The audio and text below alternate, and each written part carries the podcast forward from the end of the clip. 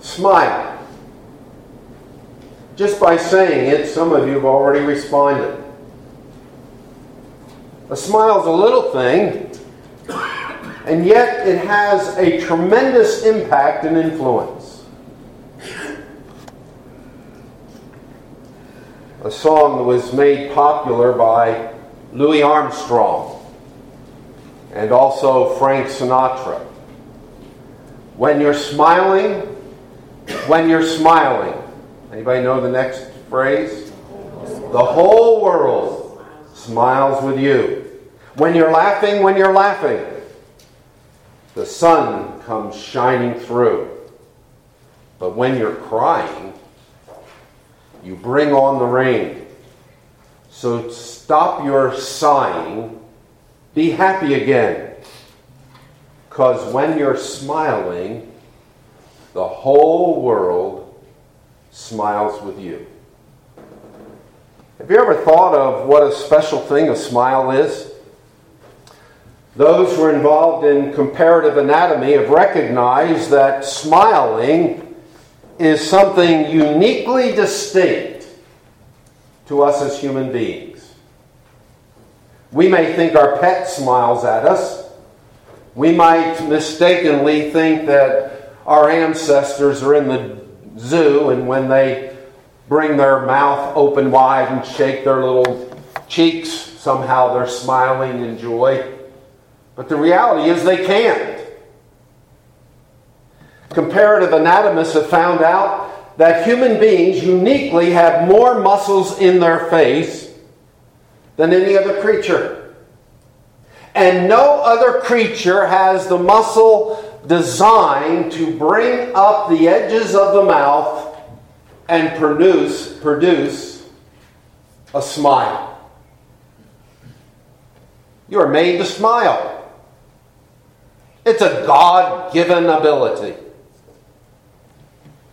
Webster says a smile is used to express pleasure or slight amusement, and it is manifested by a change in the features, especially the mouth. It's a contraction of the features, especially an upward movement of the lips expressing pleasure, kindness, or a joyous appearance. Think of the impact of a smile. As parents, we see our son and daughter toddling around, and when they have that little smile on their face and come running toward you, you just want to scoop them up give them that big hug because of how they just capture your heart through that smile, and laughter. You're going for a job interview, you're sitting in a classroom.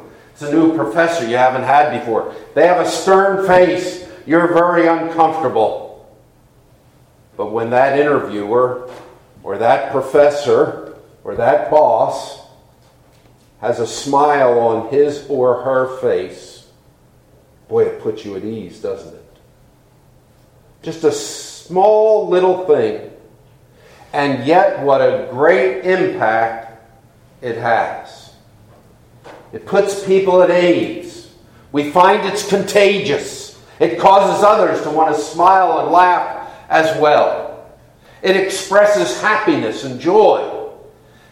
Sitting there and you begin to smile because you've been thinking. It's looking at some thoughts that give you an idea of well being, contentment it's good. All from a smile. It ought to tell us that God must have a reason why it is He uniquely designed for His people to be able to smile. And that no other creature is capable of doing it. And it ties right in with what we've been studying in the book of Ecclesiastes. Because in the book of Ecclesiastes, Solomon has been saying, we're not going to ignore what's going on in the world. We're not going to sugarcoat the circumstances that are here for us as human beings gone through life. We recognize that all human beings face the certainty of death. We realize that life is hard. It's filled with struggles and difficulties, disappointments. And we understand, as God tells us in the Word, that the reason for both the pending death for each one of us and the reality of the difficulties that we face in life is because there's none good, no, not one. We're sinful beings, and we're under the judgment of God, and physical death is what yet awaits us. But in light of that reality, it doesn't mean God's people become individuals who live in somber gloom. In fact, it is only God's people who have any reason to smile. And so many of our Christian hymns reflect that reality. In Ecclesiastes, the ninth chapter, where Solomon is looking at reality, where none of us knows for certainty what tomorrow will hold, not even what the next hour will hold, we recognize that we live in a world full of hate and evil and difficulty. So he says in verse 7 Go then, eat your bread in happiness, drink your wine with a cheerful heart, for God has already approved your work. Let your clothes be white at all time, and let not oil be lacking on your head. Enjoy life with the woman whom you love all the days of your fleeting life, which he has given you under the sun, for this is your reward and in your toil in which you have labored under the sun. Now, I've said it repeatedly. You're probably getting tired of hearing it, but it's important for us to remember. Ecclesiastes is one of the wisdom books of the Bible, and it deals with that profound question for every one of us where are we going to find meaning, fulfillment, and satisfaction in life? And the reason why it's important for us to review that idea is because we are drawn at times, especially by the ideas that the people of the world have, that real fulfillment, real satisfaction, real meaning, real happiness is found in the temporal. And what Solomon wants us to understand is that the temporal things will never give us a sense of meaning and purpose, fulfillment, and, and uh, satisfaction in life. We may enjoy it for a moment, it may have a transitory sense of euphoria, but the reality is it always leaves us up short and we want something more. So in uh, chapters 1 through 6, he develops the idea that nothing of this world will give lasting satisfaction. And in chapters 7 through 12, he brings about the deductions from it. So if it's not to be found in the things of this world, where is it to be found? a God centered life. And a God centered life does not mean that one is to undergo a miserable form of existence. What we saw last time is one of the great themes in the book of Ecclesiastes is found in the refrain where Solomon keeps saying that here's what I've seen the best thing to do enjoy your day, enjoy the provisions God's given you. Be a person who has joy in your situation in life. And with that, not only is it a refrain in the book of Ecclesiastes, but if you will read through the book of Psalms, do you not hear the expressions of joy on the part of the psalmist? That is to be joined by all of God's people as they offer praise and thanksgiving to God. When we come to the New Testament, it isn't any different. We find that in the New Testament we're told to rejoice in the Lord always. And again, I will say, rejoice. And so, Solomon comprehends life is difficult. The sinfulness of man and the certainty of death is a reality that we all have to face and deal with every day of life. There is also the reality that not only is life hard and difficult, it's uncertain. Not any one of us knows what will happen to us tomorrow. this afternoon, the next hour. But thankfully, it's all under the control of God. And with that reality, the conclusion Solomon makes so, he says, so then, in light of this reality, here's what you're to do. And what we had looked at last time is the fact that Solomon says that the best way to live life is to be cheerful and enjoy the provisions God has made.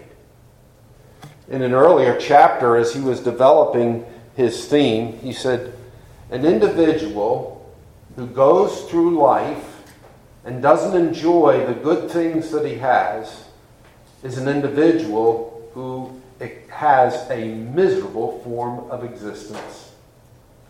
It'd be better for that individual that he never be born than to have the benefits of what God has provided each day and not to enjoy them. Some people tend to be misery, lovers more than others. But we probably all tend to have that as a propensity within us. When we sit and we have discussions with individuals, it's almost like at times people like to show their one upness on how much more they have to suffer or go through than others have to suffer and go through. It's almost as if it's our badge of uh, success or human uh, humanness. it's never fun to be around those people, is it? The individuals who moan and groan and always complain, the individuals to whom nothing is never right, they never can find any sense of satisfaction in anything. It's not to be that way for God's people. God is the one who's controlling the events in the life of his children. Paul says it very clearly in the book of Romans, in the eighth chapter, in a verse that we know that I trust we apply when we face some of the difficulties of life. Regardless of what you're going through, regardless of how difficult it may be, do you recognize we know that God is working all things together for good to those who love God, to those who are called according to his purpose? Why is it you're going through, you have what you have right now? Because God in wisdom has brought to pass what is for your best good to prepare you for glory and at the same time to provide for your needs as you go through each day. So go then. Eat your bread in happiness. The reality that God's people are to be a people who enjoy the blessings that the Lord has given. A number of years ago, in some discussions with a man you know, Charles Ryrie, he was interacting with some people about serving God. And one of the comments he made was that so often individuals in Christian ministry and service, they give the misguided perception that serving God and doing what God says is contrary to what we want. An individual would say something like, Well, I never wanted to do this, but this is where God placed me. I'm serving the Lord. God's people are individuals who have the great privilege of serving the Lord wherever He might call them to do so. That's why Paul, when he wrote to the Corinthians, stated to them, in light of the reality of the triumph of Christ in the resurrection, be steadfast, immovable, always abounding in the work of the Lord, knowing what? That your labor in the Lord is not in vain. I mean, any small little act of kindness, the way in which you manifest the savor of Christ to the life of others, is all part of God's design to further his kingdom and the earth. And it's a great blessing. Ryrie's conclusion was those who are privileged to serve the Lord, be it in the mission field or in a place of public ministry, ought to recognize what a great joy it is to be able to serve God. What a great joy it is to be an instrument in His hand and to be used for His glory. And his comment was, What's wrong with enjoying what God's called you to do? Now, can I break that down for all of us in our daily life? What is your occupation in life? Why are you doing what you're doing? It's because it's God's calling for you. Are you enjoying it? Are you recognizing it's not only the way in which God is providing for your temporal needs, but also the way He's using you to manifest Christ, to bring His witness to a world in darkness, that your light might shine in a way that it brings glory to Him. That's all Solomon is saying here. He says, in light of the reality that life is uncertain, we know it's going to be difficult. What ought to characterize God's people? Well, he speaks about those characteristics. He begins first by saying, Eat your bread in happiness and drink your wine with a cheerful heart. If we would summarize this truth, the first thing that should characterize God's people is that God's people are individuals who appreciate and enjoy the blessings that God gives. I mean, if Jesus told us, give, us this day our daily bread, if that daily bread happens to be manna in the wilderness, I hope you're not going to be like the Israelites and murmur and complain and say the only thing we have to eat is this manna. We don't even know what it is.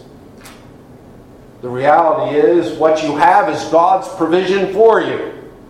And what you ought to do is appreciate His gift, appreciate His provision and at the same time enjoy it. Just think of how that's expressed by David in Psalm 23.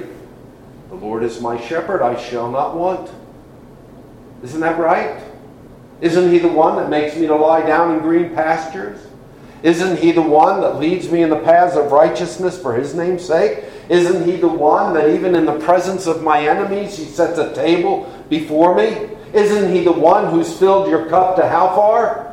my cup overflows.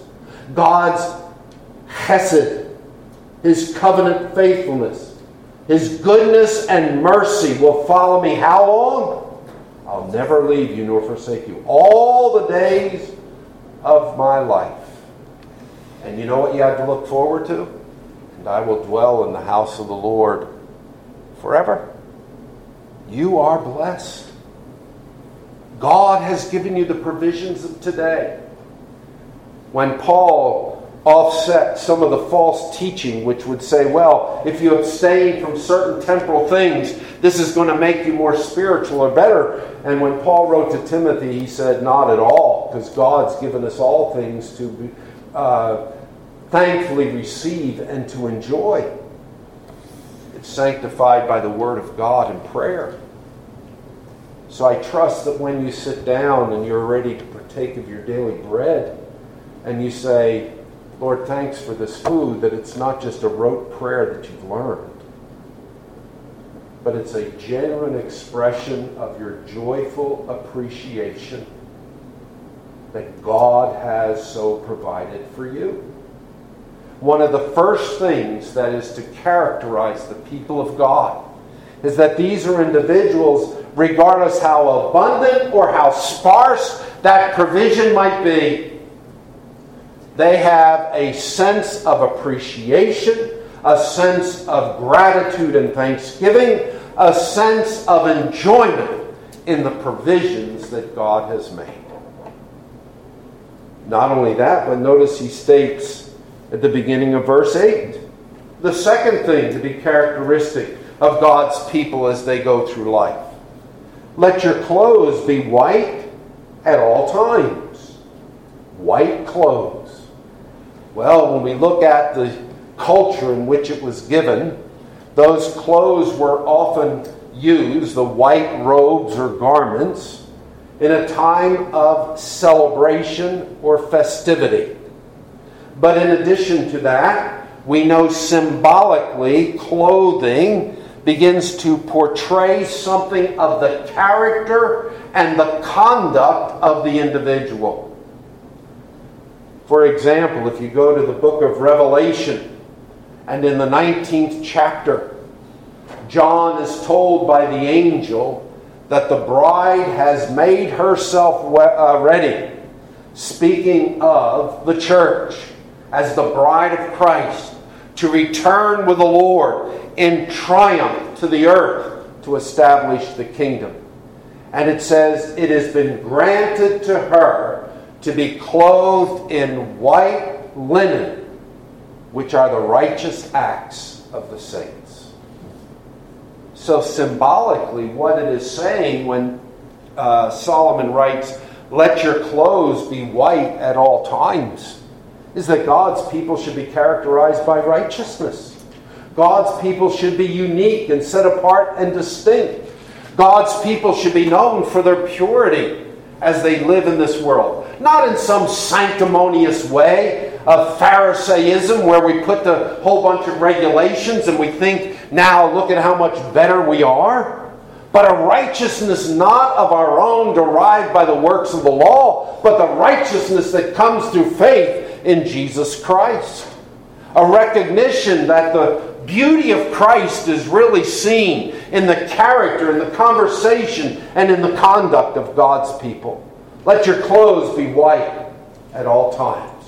To be people who are rejoicing in the privilege of manifesting the very savor of Christ. Not only that, he says, let not oil be lacking on your head. Now we know symbolically that oil in the scripture became a picture of the Holy Spirit. And as the Holy Spirit, he was the one that enabled or empowered certain individuals for their positions of ministry and service. And in the same way, we know in the New Testament, we have all received of that same Spirit, and we have an anointing that has come from Him. So no one wants to discount the reality of the oil as a picture of the Holy Spirit coming upon the people of God. If that's the case, you recognize that part of what the Holy Spirit creates within God's people is joy, isn't it?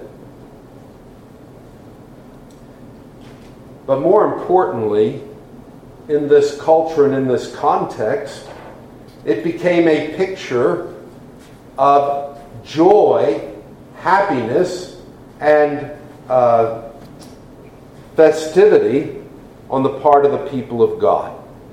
In other words, if you look over in the book of Isaiah 61, as we contemplate the ministry of the Lord Jesus Christ, notice what it says.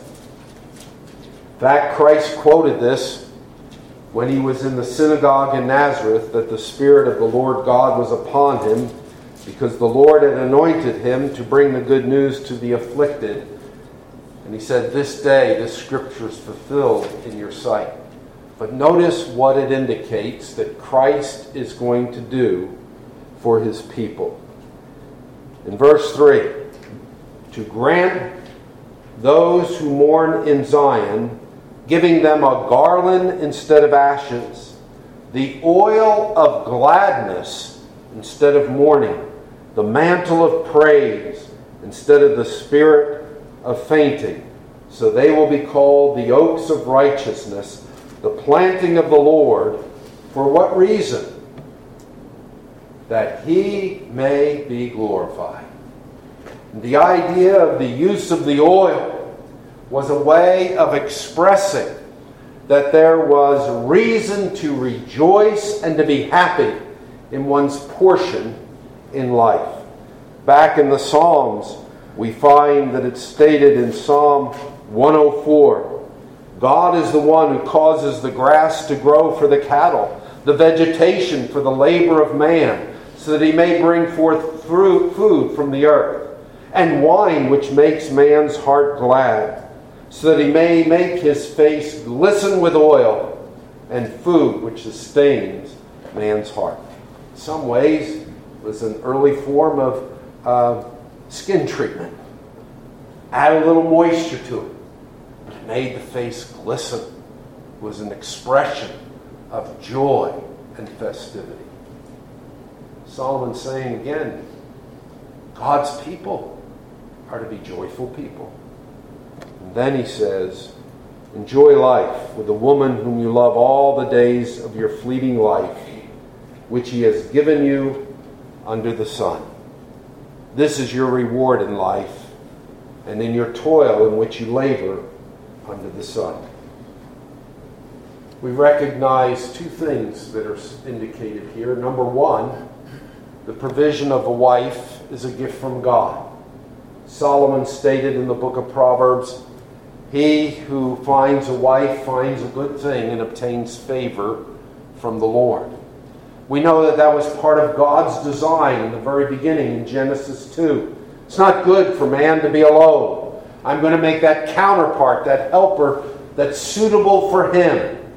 In other words, God made man to be a social being. And in God's wisdom and in God's design, a spouse is not necessarily what is ordained for each individual. But what we learn from that is that the design of God to provide that wife for the individual is to grant that individual a companion, to provide that individual with a social being that they can share life with. And for some of us, it has to do with friends or maybe relatives or others. They're not made to be by yourself. It's all part of God's plan and God's design to enjoy life with others as you contemplate the provision and the blessing that God has given. It is also true that as Solomon declares this statement, he is indicating that even life itself is a gift that's come from him, isn't it? Why do you have being and existence? I go to the book of Revelation and I hear that great declaration Worthy art thou, O Lord our God, to receive glory and honor, dominion and authority. For by your will all things were created and have their existence. You exist not because you're a product of evolutionary chance. You exist because God ordained your existence. Psalm 139 You are fearfully and wonderfully made. You've been formed in the womb according to His design and His direction to make you that unique being that is used to bring glory to His name. In chapter 3, Solomon is the one that said God made everything appropriate for its time. He's the one that ordained the time to be born. He is also the one that ordains the time to die. It's all under His control and with whatever you have in the way of a spouse, whatever you have in the way of friendships, companionships, as you share life with others, you recognize life itself and those social relationships that I have are all gifts that have come from God and meant to be enjoyed as we go through life. God's people are to be thankful people. So, what is it? What's the premise that's underlying all that God uh, is saying to us through Solomon? Well, the first is the reality that God's people are to be people who enjoy life regardless of their circumstances. And if you've read any biographies of other saints, you have found individuals who have gone through some times of great difficulty, and yet they were still joyful people. Now, part of that is the reality that whatever my lot may be, you know what you can tell your soul? It is well with my soul. Why? Because Christ has regarded your helpless estate and shed his own blood for your soul. And if God did not withhold that which was most precious to him, his own beloved Son, how will he not, with Christ, with him, freely give us all things? Regardless of your situation in life, God is the one who has ordained what's for your best good. And there is a reason for joyfulness on the part of the people of God. If you remember when Paul said to the Ephesians, you know, don't be drunk with wine, that just leads to dissipation. But in contrast, what are you to be? Be filled with the Holy Spirit. And that idea is instead of being controlled by external stimuli, you're to be controlled by the Spirit of God. And as an individual that's controlled by the Spirit of God, you're going to be singing and making melody in your heart to the Lord. That right relationship with God brings about a joyful expression of gratitude and praise and satisfaction in your Lord. We have that hymn, More Secure is No One Ever Than the Loved Ones of the Savior. Because what the Father gives or what He takes, it shows the Father's love so precious. We may trust His purpose wholly because it's His children's welfare solely. That hymn writer stated in that hymn So then, little flock, to joy then yield thee. Jacob's God will ever shield thee. Rest secure with this defender. At his will, all foes surrender. God's people are to enjoy life regardless of the circumstances, knowing that God is the one who controls life and accomplishes what is the best good for his people. Now, notice a little statement that Solomon makes that I have to emphasize as I end. For he states in verse 7 Here's my conclusion. Chapter 9 Go then, eat your bread in happiness, and drink your wine with a cheerful heart. Why can you do it? For God has already approved your works. Now, if I put it back into that historical, cultural context, there's a way in which we could say an Israelite recognized, regardless of their spiritual condition, that they were in a special place of favor by covenant relationship with God. And at least we can understand that Solomon was reminding them of the fact we're not excluded from the covenants of promise. We're not living without hope in the world.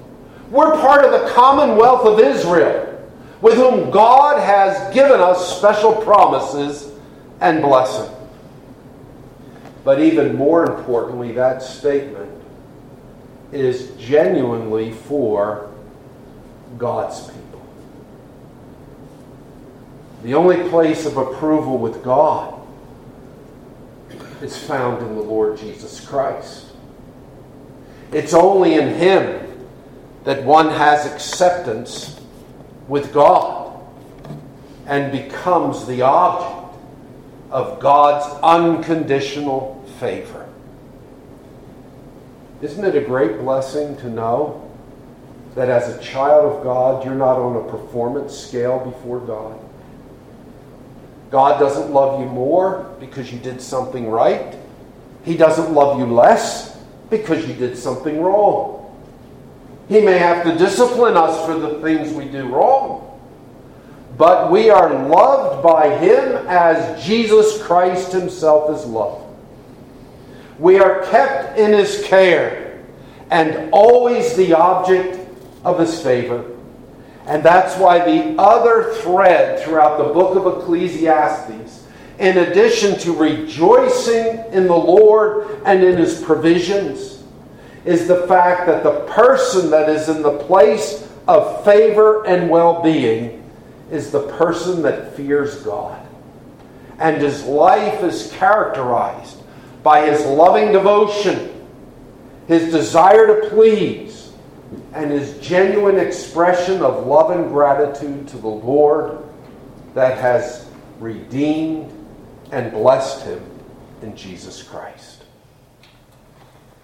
So God may have made it that all human beings have the unique ability to smile. And we can recognize that when you're smiling, when you're smiling, it's contagious. The whole world will smile with you. But if you're not one of God's children, it's an empty smile. It's got no substance to it.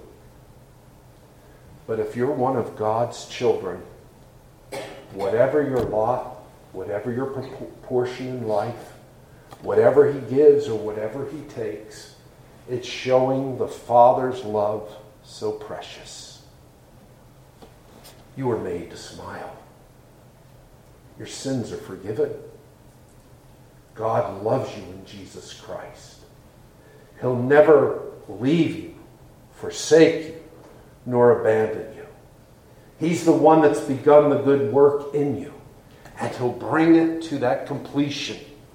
And what yet awaits you is that blessed hope that the trumpet is going to sound, and the dead in Christ will be raised first, and then we who are alive and remain will be caught up to meet the Lord in the air and will forever be with the Lord. And do you know what you're going to find in the presence of the Lord? The fullness of joy forevermore. We are so blessed in Jesus Christ. Let's pray.